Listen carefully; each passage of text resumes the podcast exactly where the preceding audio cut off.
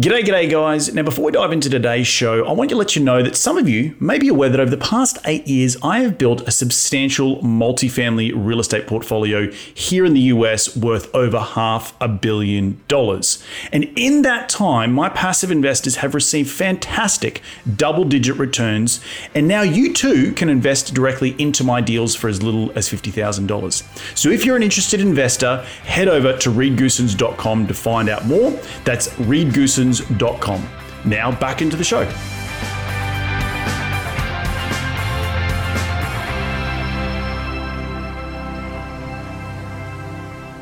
And another thing to think about is if you can get a deal under contract now, and if there is an adjustment in rates um, for the benefit uh, dropping lower, that that could be an opportunity. You may be able to take advantage of pricing as it is, uh, you know, adjustments in pricing down as it as they are today, and then have the benefit of interest rates dropping and really being able to take advantage of things. So again, you know, opportunities are times like this is when. Uh, those that are willing to take on some calculated risk can really win in a in a big way.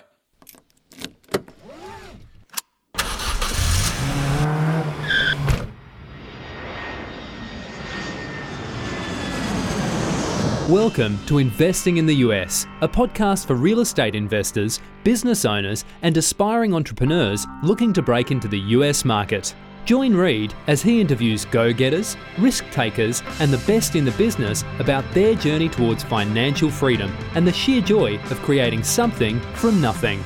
G'day, g'day, ladies and gentlemen, and welcome to another cracking edition of Investing in the US podcast from Los Angeles. I'm your host, Reed Goosens. Good as always to have you with us on the show. Now, I'm glad that you've all tuned in to learn from my incredible guests, and each and every one of them are the cream of the crop here in the United States when it comes to real estate investing, business investing, and entrepreneurship. Each show, I try and tease out their incredible stories of how they have successfully created their businesses here in the US, how they've created financial freedom massive amounts of cash flow, and ultimately created extraordinary lives for themselves and their families. Life by design, as I like to say.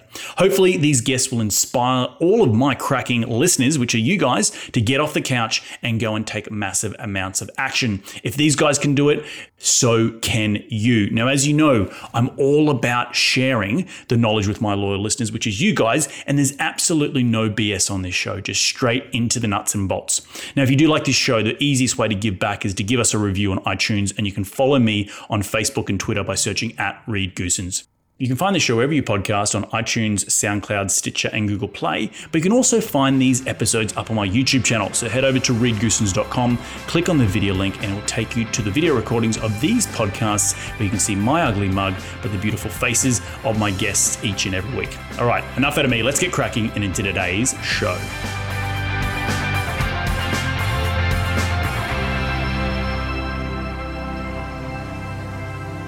Today on the show, I have the pleasure of speaking with David Robinson. Now, David is the CEO and founder of Canovo Capital and is an active real estate investor, broker, and podcast host. Now, as a broker and an investor, David has been directly involved with over $300 million of real estate transactions. He has a top leading producing real estate sales teams and has managed leading national fran- franchise brokerage firms in the state of Utah. At Canovo Capital, David oversees all due diligence, acquisitions, capital raising efforts, and investor relations relationships uh, to make sure that he is getting the best returns for his investors and making sure he's introducing investors to the best types of deals. I'm really pumped and excited to have him on the show today to share his incredible knowledge and insight with us. But enough of me, let's get him out here. G'day, David. Welcome to the show. How are you doing today, mate? Doing great, Reed. Welcome. Uh, thank you for having me on the show. I, am honored to have a chance to chat with you. You know, we had you on the podcast uh, a month or two ago, and looking forward to our conversation today. Yeah, it's always interesting when the host becomes the guest and you just go back into the mindset of welcome. Oh no, wait, wait, wait, wait. I'm on someone else's show. Yeah, so, mate, without without further ado, we ask all my guests on this show to rewind the clock and tell me how you made your first ever dollar as a kid. First ever dollar as a kid. Goodness gracious! Wow. I have to think back on that one, but what I will tell you is this: um, when I realized that I was destined for more of an entrepreneurship route, uh, I was uh, recently graduated from high school and uh, was working for my dad's uh, mechanical engineering firm, and uh, and I had uh, was tasked with this pretty simple task of like binding these big calc books that he used back in the day. And i bound like three of them in a row incorrectly. And uh, we had a, a, a, one of those moments those employee and dad moments where he was like look this is not working out. He ended up firing me that day. It was more of a mutual firing but that was the moment i realized my goodness i don't know that i'm employable and i probably have to uh, go more of an entrepreneurship route. So is that the start of when the entrepreneurship bug bit you? Yeah, that was actually the moment that I decided, you know what? Um, I think I'm going to uh, go get a real estate license. I was still going to school, but uh, decided to go get a real estate license in Phoenix, Arizona. Uh, ended up getting that real estate license, and that really kicked off my real estate career. And you didn't want to follow the path of the old man, you know, mechanical engineering, mate. I'm sure man, that, was, that was that was too much math involved in mechanical engineering, and uh, that's not my jam. So hey, yeah, went hey. a different path as a former structural engineer, my friend, it's uh, it's it's you know, engineers are cut from a different cloth. I, I can definitely tell you that you've yes, got to be really into your numbers to make sure that you're uh, you like what you do. Because ultimately, I got out of engineering because of that. It was great with numbers, but I didn't want to be a small cog in a big machine. Excuse the pun with uh, mechanical engineering. but mate, tell me what what have you been building over the last couple of years? You know, you, you mentioned earlier that you you got your brokerage license. What yeah. walk us through the path of, of this road that you've been on uh, building something from scratch? Yeah, well, I mean, it's been 18 years at this point. Um, uh, the first 10 years of my career was really focused in the foreclosure prevention and short sale space as a real estate broker. I was helping clients that were, you know, uh, in a tough situation leading up to and through the recession, and so built one of the uh, top uh, short sale and foreclosure prevention firms here in the state of Utah.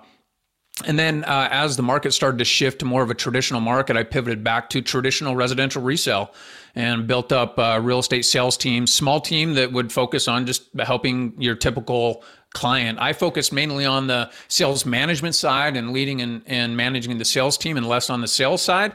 Um, and then eventually was recruited to run a, uh, a national franchise brokerage, a traditional residential brokerage.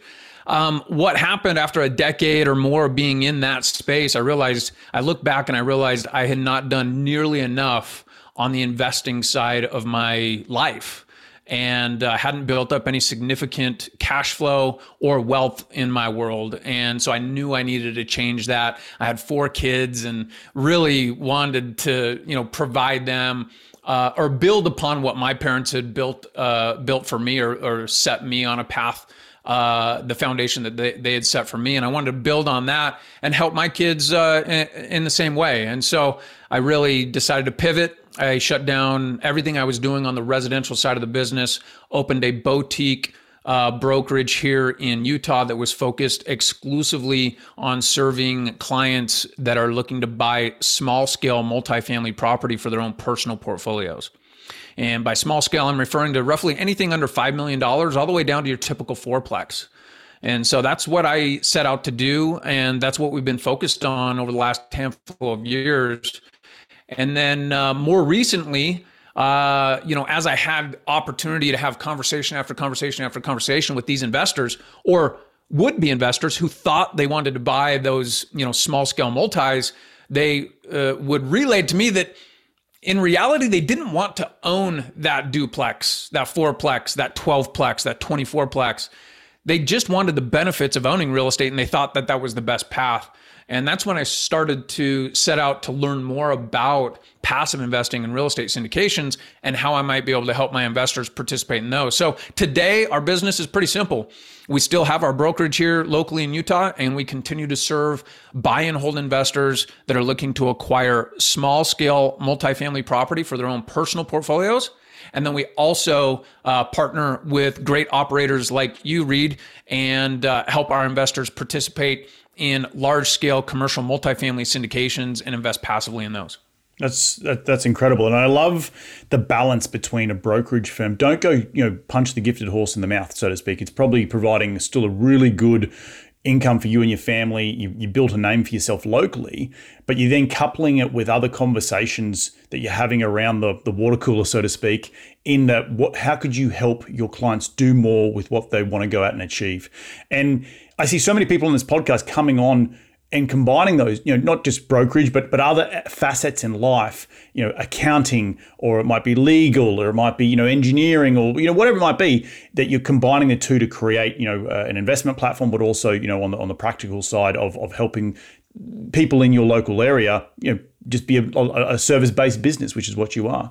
Um, talk to me about how that has how that has transitioned for you in those conversations. Was it tough in the beginning to to, to say, "Hey, don't worry about this, you know, this locally. Let's look at a, a deal in Texas, or let's look at a deal in Florida." Yeah, that's a great question, and it really was natural. It was it was me trying to solve a problem for my investor base uh, time after time, I would have a conversation with an investor who would come to me and say, you know, I think I would like to buy this property. And the conversation would go down the road of, all right, well, how much time do you have to manage this? Uh, how much energy do you have to put into this property and oversee it? Whether you're self managing or whether you're managing the manager, there's still active involvement in these type of deals. And many of the conversation I'd have would be with busy professionals, uh, business owners, who in reality, they didn't have the time nor the desire or the wherewithal to go and buy their own property and manage their own small portfolio. And so naturally, as a byproduct, they would be asking me about, well, could I just partner with you on a deal? Hmm. And, uh, and the question became, well, how could I do this on a larger scale and help more of my investors to get what they want, which is they want to have some of their investment in real estate and they want to not have to deal with all the headaches and hassles and challenges of personal ownership or personal management. And so uh, the conversations were actually natural, and it was me trying to solve a problem. Uh, for those investors, and that's when I set out to really explore and build relationships with you know uh, uh operators all across the country and go through a process of trying to get to know them, trying to understand the syndication model. That wasn't even being in the real estate world, you'd be surprised. You know, there's so many people that have no idea what a real estate syndication is or even how they're even structured or, or what the benefits are or the drawbacks are.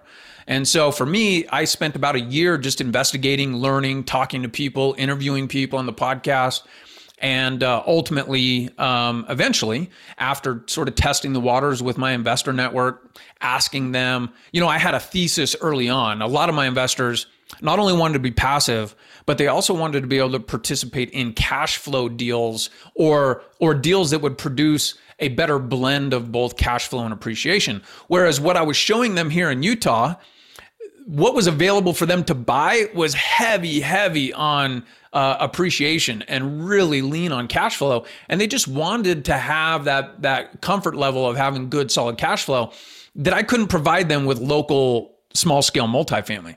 So that was another aspect. And so my thesis early on was I wanted to be in the Midwest. I wanted to work with an operator that was boots on the ground, that had expertise in his local market. And so that's initially what I set out to look for. I found that. And uh, after about a year, uh, maybe 18 months of effort and really setting it up and and meeting the right people and understanding the process myself and partnering with the right person, uh, we did our first deal and, and had many of my uh, uh, members of my investor network participate in that first deal with us.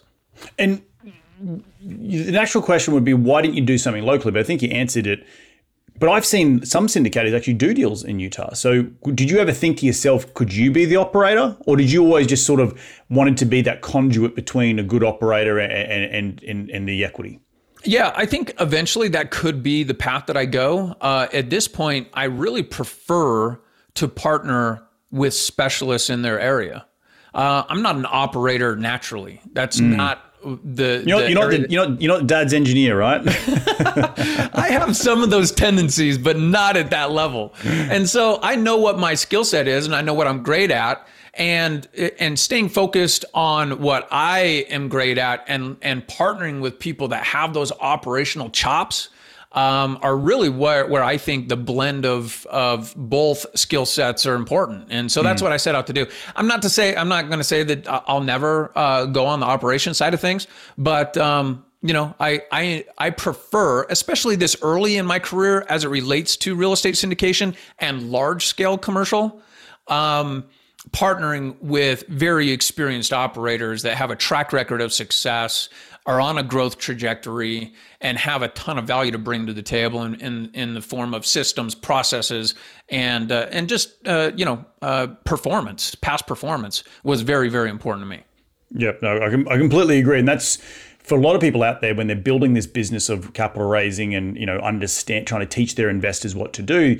You try to do it all, but you know doing it all maybe not may not necessarily be the right path because you you sort of back to what you've built with your local brokerage firm. It's still a really good source of income. You don't want to give that up, and you're good at it, right? So, so yeah. why so why why have to do wear all the all the hats, so to speak? And that's the beauty of syndication is that you can. There's so many options to wear different hats and, and partner up with different people um, to to allow your investor base to you know, benefits, you know, participate in the benefits of real estate without actually having to be an active owner, you know, which is what you've experienced firsthand. Um, tell me, uh, how have you seen? I want to sort of pivot a little bit to the overall market. You know, what are you seeing uh, since you, have been in the business for since 2000, the, the late 2000s, um, you, you built it coming out of the recession.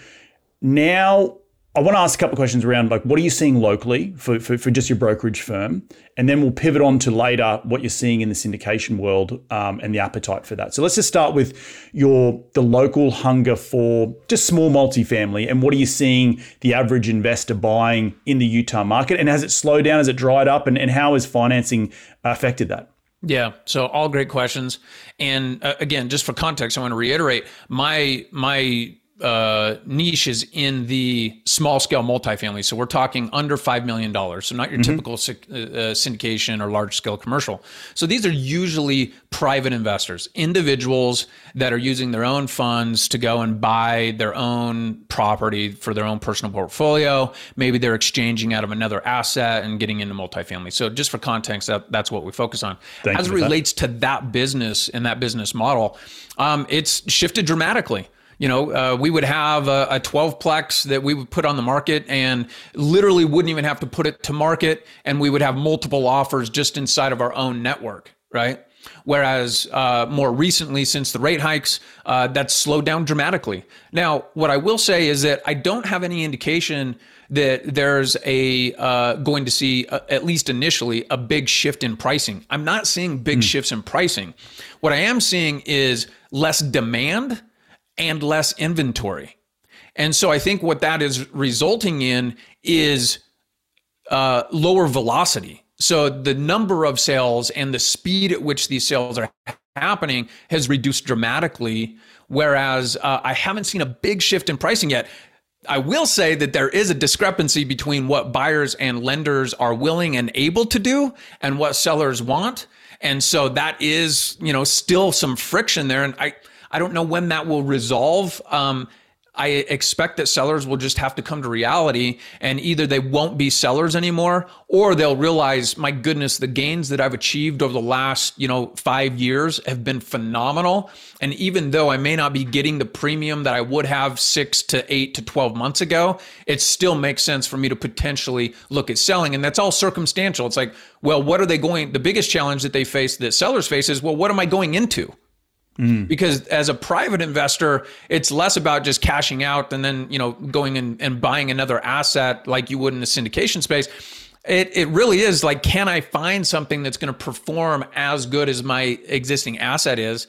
And that's a question that we often, you know, run into with our with our investors is they've built up a significant amount of equity in their current portfolio, and that equity is most likely underperforming at this point.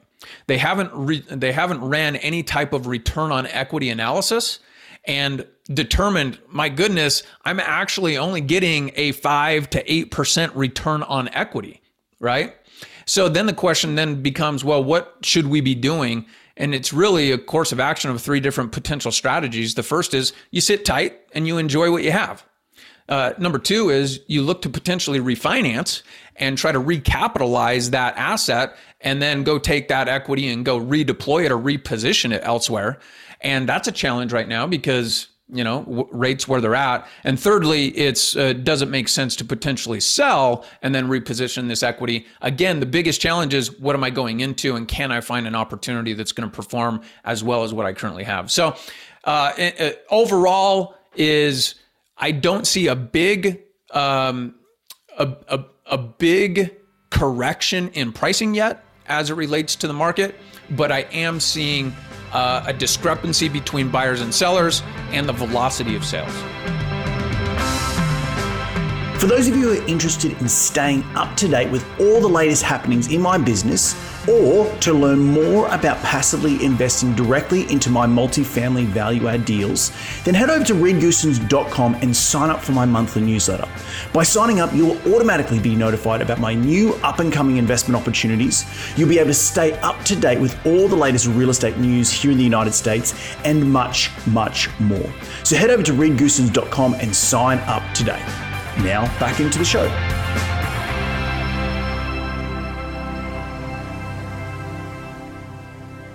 I, I will echo that. And um, for everyone who's listening, you know, I, I keep my finger on the pulse through a couple of masterminds I'm involved with, but also talking to local brokers in my markets. And we're seeing exactly the same thing in Phoenix, in Texas, in South Carolina, and I've heard in Florida's other operators, where you're getting that people are still, sellers are still thinking they're going to get prices from six months ago, but then you can't make it pencil because the debt market where it is. I, I actually, I'm on a best and final deal right now in Greenville, South Carolina. I put my, you know, 30, 40 days ago, I put in that, um, the LOI, it's come back around, you know, whatever. Um, or when I first underwrote, I should say. At the time, we had mid five interest rates. I just went and got it repriced. I'm now in mid sixes going up to sevens. It completely changes hmm. my deal and my offer. And best and finals next week, I may have to bow, bow out. I may have to just say, look, I'm actually have to need to come in lower. and yeah. that's how quickly things are changing in real time. Now, I will say, are you seeing, because I'm getting these brokers telling me it takes the one guy to set the price, right? It takes that one 1031 exchange buyer to pay the premium. And then it, and the broker's like, oh, look, everything should be at 170 a door or whatever it might be, you know. And it's like, no, that's not.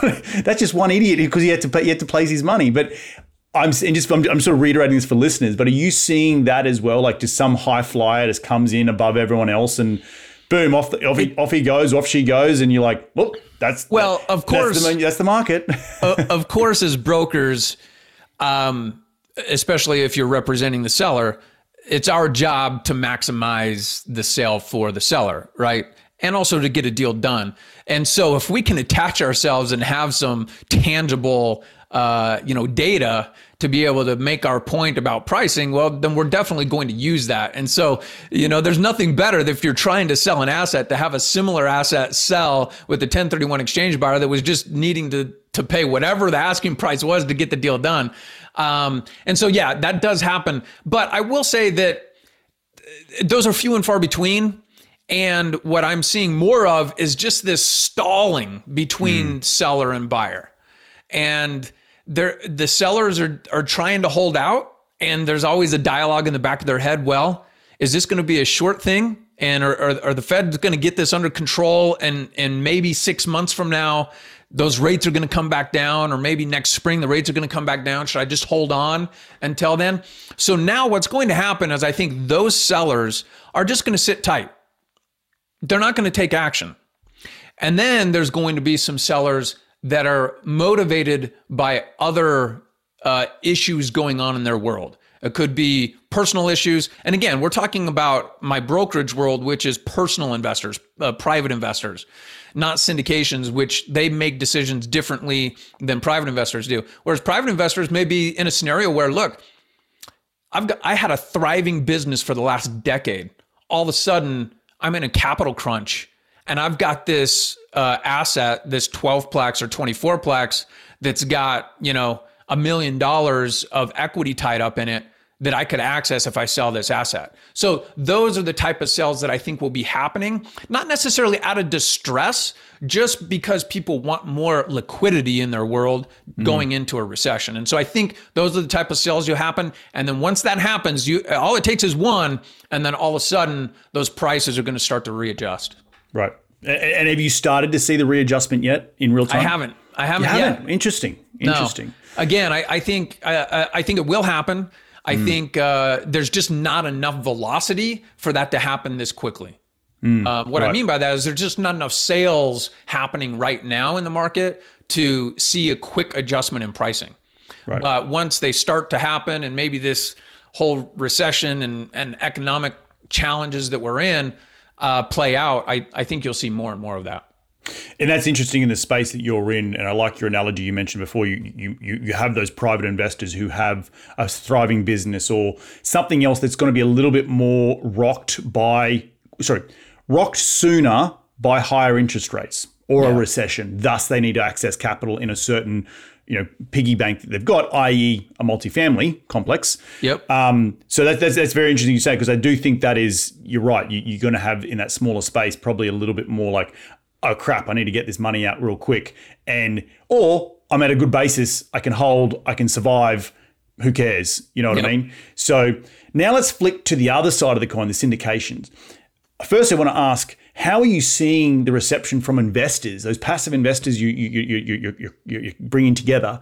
How are you seeing their attitude towards investing right now? Yeah, I've seen them pull back. You know, uh, there there's no sugarcoating it. Reality is, I think everybody's feeling this uncertainty, and I think investors are just like pausing and trying to read what's going on in the market. Everybody's reading and listening and talking to each other and trying to figure out what this thing is going to look like in the next, you know, uh, 90 to 120 days.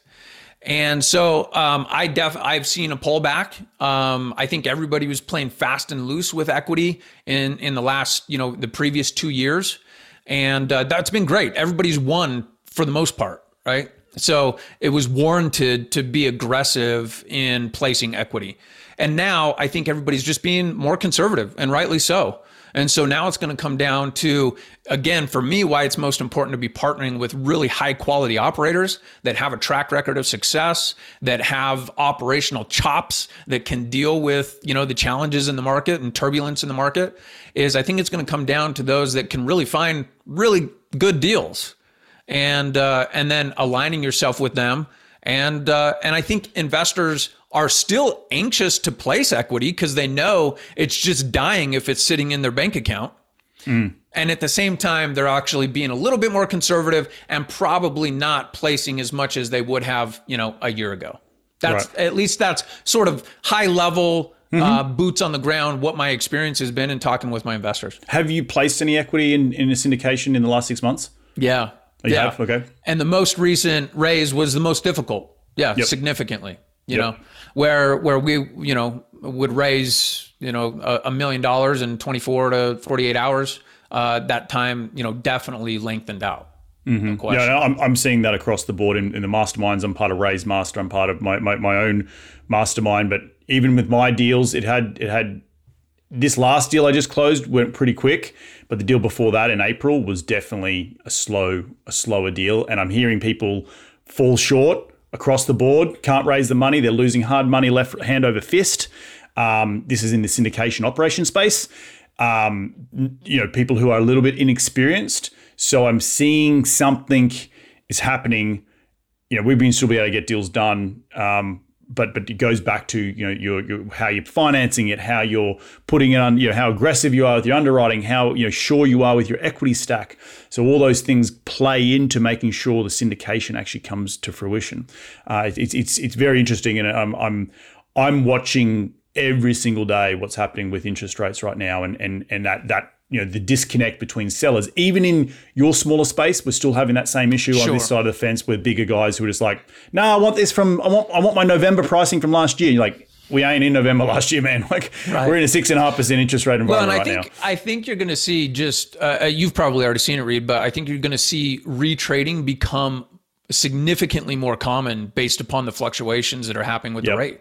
It's Yep. just uh, it's necessary. It's a necessary component. Before it was looked at as taboo. If you if you retraded, then you know you were you were looked You- down you- on. You, Black you were told you weren't going to get another deal. Yeah, you, you got that black mark. The reality is retrading is going to happen moving forward, and I think it's going to become more and more common. And so you'll see uh, operators or buyers go ahead and, and initially be willing to take a take a shot at a deal that might be a little bit on the higher end of of what they can do. Mm-hmm. Really digging in during due diligence, and then coming back around and saying, "Look, here's the reality."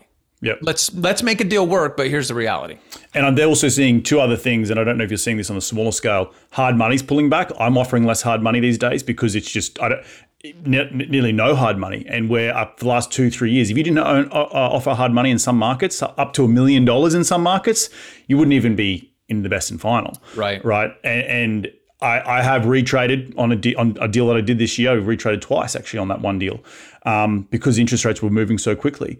Uh, you know, I, I got a rate cap at six percent, thinking we'll never hit that guess what? We've hit it. I look and I, I, had a conversation with an investor who was like, "This is highway robbery. Rate caps are highway robberies," and I'm like. Looking pretty good right now. so, right. you know, hey, like, Reed, I, I do want to go back on one point, and Sure. I, I want to um, I don't want to overemphasize the fact that people are, are pulling back. I think they are, and Right. rightfully so. And at the same time, there's also this sense in the conversation I have with my investors, there's also this sense of urgency of still placing equity because they're, they're, it's not doing them any good to just sit on that cash right now. yes. And so they are going to hold back more reserves than they have in the past, but there's still this urgency for them to get their equity working for them in a place that they feel is recession resistant. I just want to I will, emphasize that. No, no, yeah, I- I completely agree with that. Um, uh, I, I do also believe that, and, and my opinion is, we are in a really good time. If you're diligent and you're hanging around the hoop in the correct time, you can actually get some pretty good deals to work right now. There's less competition. There's been probably the less, the least amount of competition for deals this second. You mentioned it earlier, velocity of, of of deal flow. So if you have been, if you're listening out there trying to be an active operator or even an investor, you might actually start to see some some some opportunities come around in the next sort of 60 to 120 days. So I, I'm very much looking at that as well. And another thing to think about is if you can get a deal under contract now, and if there is an adjustment in rates um, for the benefit, uh, dropping lower, that that could be an opportunity. You may be able to take advantage of pricing as it is, uh, you know, adjustments in pricing down as it as they are today, and then have the benefit of interest rates dropping and really being able to take advantage of things. So again, you know, opportunities are times like this is when uh, those that are willing to take on some calculated risk can really win in a in a big way. Right. And and for those passive investors listening to this show, what you're really sort of indicating to, and, and one of the things, the rules that I have never done in my underwriting is is look at a refinance throughout a hold. I've never tried to go, oh, come year three, I'm going to refinance 40% of your money and that's going to juice the IRR. I've never done that because it's one, it backs you into a corner. Um, and two, people are going to expect it to happen. If you say I'm going to Right. refinance in year three, and comes in year three and you can't, you've got a gun against your head. It's it's not model a five to seven year hold with the same debt product, and if it works, and you've got the Right. refinance up your up your sleeve, boom. Now, to your point, there is a good argument to say I'm coming in at a fixed six percent interest rate, but in three years' time, I do want to come back, and maybe I'm not replacing. Uh, I'm giving you back equity. Maybe I'm just replacing the loan with a Right. lower interest rate. Stress testing, obviously, no one has a crystal ball, but that is def. I could see that being a a calculated risk to what you're saying is in the future on a model that you're modeling today for the next five years. Maybe in three years' time, I could come in, replace the current loan with instead of a six and a half, maybe I could go down to a, a five, and that that's going to change. The, and, the- and to your point, and to your point, you're buying it based upon it performing for the duration of the hold period, for the duration of the business plan. at If- a higher interest rate. Right. If you are able to refinance down the road, then it will be a boon for the the project. That's exactly right. That's exactly. No, I, I, could talk about this all day with you, mate. Actually, because it's a very, it's in real time, right? You, you're, you're seeing it on the small end, but I love that fact you've got those boots on the ground, real time uh, anecdotes that are happening. But I'm seeing it on the big end as well. So, um, so, so uh, next question is: We come, we're sitting here at the end of September. What's the sort of plan? How are you going to keep the, the syndication truck going um, and, and the lo- and the local business going with what's happening in the market? Well, um, personally, we're being really conservative as it relates to the deals that we're willing to jump on board with. So um, I've had more deals than I can handle come to us and with operators that would like us to partner with them. Um, but I just haven't seen the I haven't seen the price adjustment necessary for the market today to be interested in moving forward on those deals. Um, I, I will say that there's a couple that we're looking at now, and I think they're really good opportunities. And so they may be coming around the corner for fixed, our investor fixed network. or floating? What's that? Fixed or floating debt? Uh, we're underwriting both at the moment, and it's uh, it's a moving target. So it's That something that we're exploring piece. right now. It's the Yeah. hardest piece. Yeah. So, um, and then uh, w- what I would say on the brokerage side, it's really helping. I mean, these are these are just busy professionals, business owners that own small portfolios, and they're really trying to navigate these waters. And so, I usually on a daily basis. Uh, I have investor calls where we're just talking about their portfolio. We're evaluating where they're at. We're evaluating their return on equity. Um, should they consider trying to reposition their equity in one fashion or another? Is it an opportune time to buy if you can find the right opportunity? So we're just having conversations with investors and, and trying to help anywhere that we can. That's awesome. What's the number one piece of advice you can give to a passive investor right now, uh, given that you're on both sides of the fence? it takes time to really get to know an operator. So that's my role uh, for my investors is spending time to get to know an operator, their weaknesses, their strengths, their past uh, track record of performance, what their goals are moving forward, what their values are, um, how they're going to deal with difficult situations. And so the challenge for a passive investor, the, the the number one piece of advice that I would give to a passive investor is take the time necessary to truly know who you're investing with. That's hmm. not easy to do. It takes more time than a lot of passive investors want to put in to it.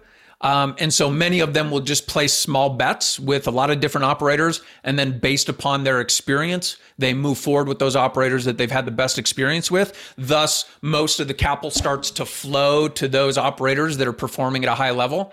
Um, but if you're a new passive investor, it's really taking the time to do your due diligence on the lead sponsor that you plan on investing with.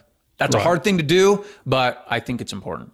And you're you're just purely saying, look at their track record, get to know them, have a few conversations with them, that sort of stuff. Well, it, the hard part is just yeah, it- you can see. I mean, deal decks come through. They look professional. They look authentic. They look. Uh, the, people can attach themselves to someone else's track record in many mm-hmm. cases.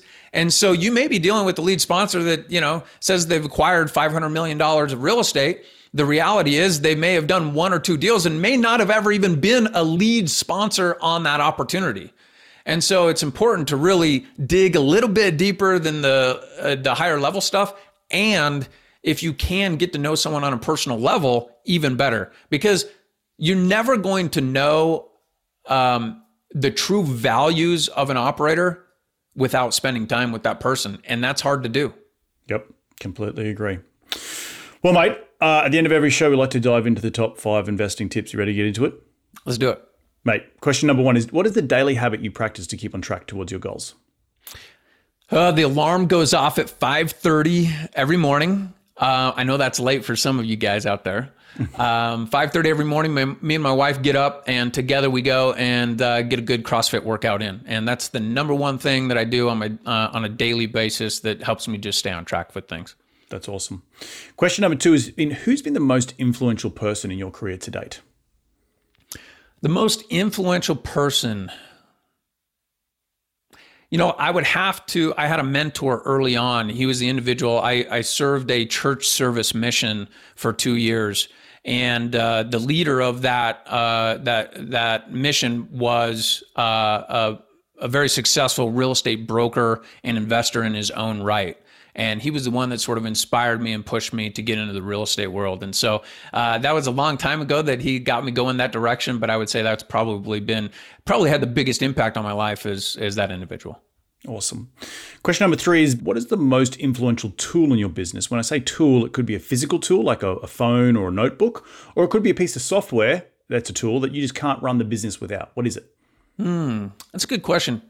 You know, I would have to say at this point, it's, uh, I'll give you two. It's the CRM that I use, which is geared more towards uh, the brokerage world, uh, Follow Up Boss. Um, that is a very powerful tool, robust tool for, uh, or really for anybody, um, especially small, small scale business. So, uh, Follow Up Boss is a fantastic tool that I currently use, and and it literally is the brains behind our business. And then two is the podcast.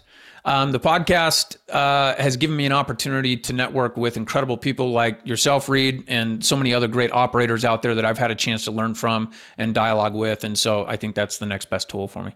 That's awesome. I completely agree with uh, with CRM and the podcast. Definitely, uh, uh, uh, probably mine as well. If you if you ask me the question backwards. Uh, question number four is: in one sentence, what's been the biggest failure in your career, and what did you learn from that failure? The biggest failure? Yep. Oof. In one sentence.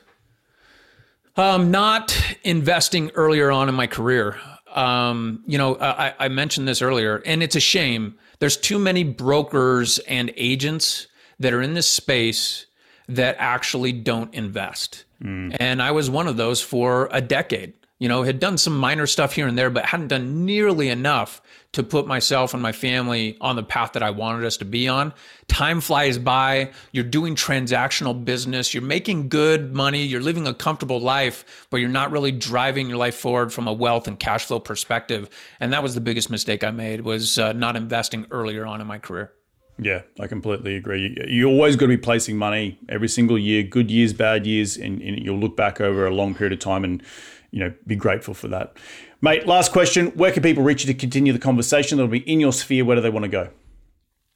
Two things. Um, I'll give them a free resource. We talked a lot about uh, return on equity, right? If you own investment property and you have a significant amount of equity built up, you may be surprised at how low your return on that equity that's tied up in that property is performing. And so if they go to returnonequityreport.com, that's returnonequityreport.com. They can use a free calculator. They can plug in their numbers and within three minutes have a, a report showing what their return on equity is.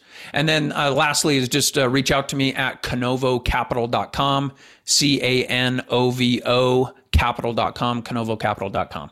Awesome stuff, mate. Well, look, I want to thank you so much for jumping on the show today. I want to reflect some of the things that I took away from today's show. I think your ability to keep the business going locally that you're really good at and, and understand what you are good at, but also then tacking on conversations or seeing an opportunity with those conversations to say, hey, I can do more with this into, into the syndication space and be that conduit between people who may want to have some personal portfolio, but also may want to have just some passive investments and, and creating that synergy between what you do in every day with uh, the syndication space. I think that is is such a, a great synergy of businesses to align together. Uh, I also love the fact that you know you just you just you, you just know what you're good at, right? You're not going to try and do wear all the hats and you know be the operator and be the, the mechanical engineer. You know you're gonna you got to be good at what you what you, what you put on this earth to do. Um, and and I, I, I love the conversation around about the velocity in the market right now. A lot of people I think re, uh, rewind this show and listen to what you have to say about the expectations between sellers and buyers and what we're seeing not only locally locally in your market, but also what I'm seeing on my end of the uh, end of the spectrum, and then where we're headed to in the future. Um, mate, did I leave anything out? No, I think that's great, man. I appreciate you having me on, Reed. It's been great. Awesome, brother. Well, look, I want to thank you so much for jumping on the show. Enjoy the rest of your week, and we'll catch up very, very soon. Thank you very much.